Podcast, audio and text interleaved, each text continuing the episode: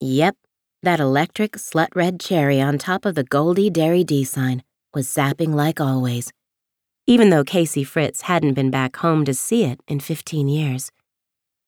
She rolled the rental car window down and stuck her hand out, like maybe she could touch the ghosts she knew were there, like lightning bugs wisping through the summer dark. The old used car lot was now a family style Mexican restaurant.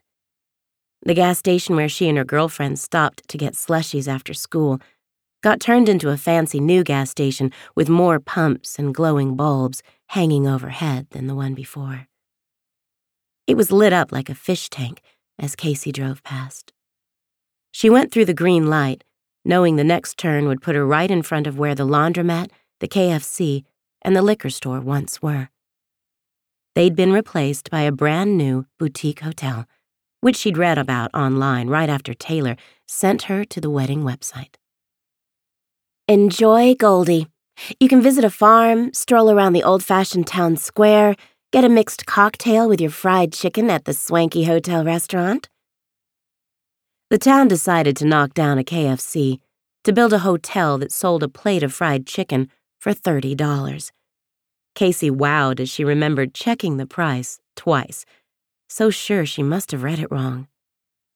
She stopped the car in front of the hotel and pulled the brake. She'd refused the luxury rental they attempted to upsell her at the airport 30 minutes away and gotten a little hatchback stick shift instead. The hotel's valet parking wasn't optional, and Kasey tipped well, but she wheeled her luggage to the front desk on her own as a tiny act of defiance. The receptionist was young so young. Was that how young they were making hotel receptionists now? Kasey was only 33, but this girl behind the counter didn't look like she should be allowed out past 10.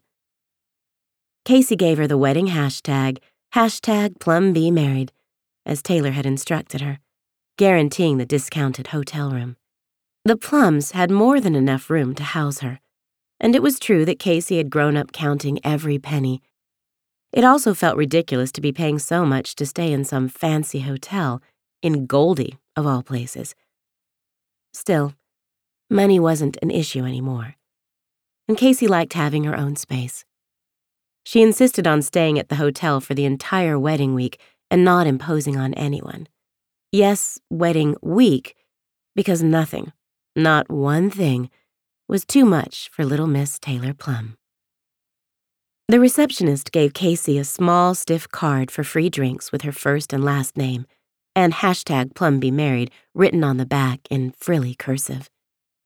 Kasey pocketed it and glanced around quickly, betting she'd see someone she knew. Thankfully, she didn't. Whew, and praise Jesus. She wasn't ready for that just yet.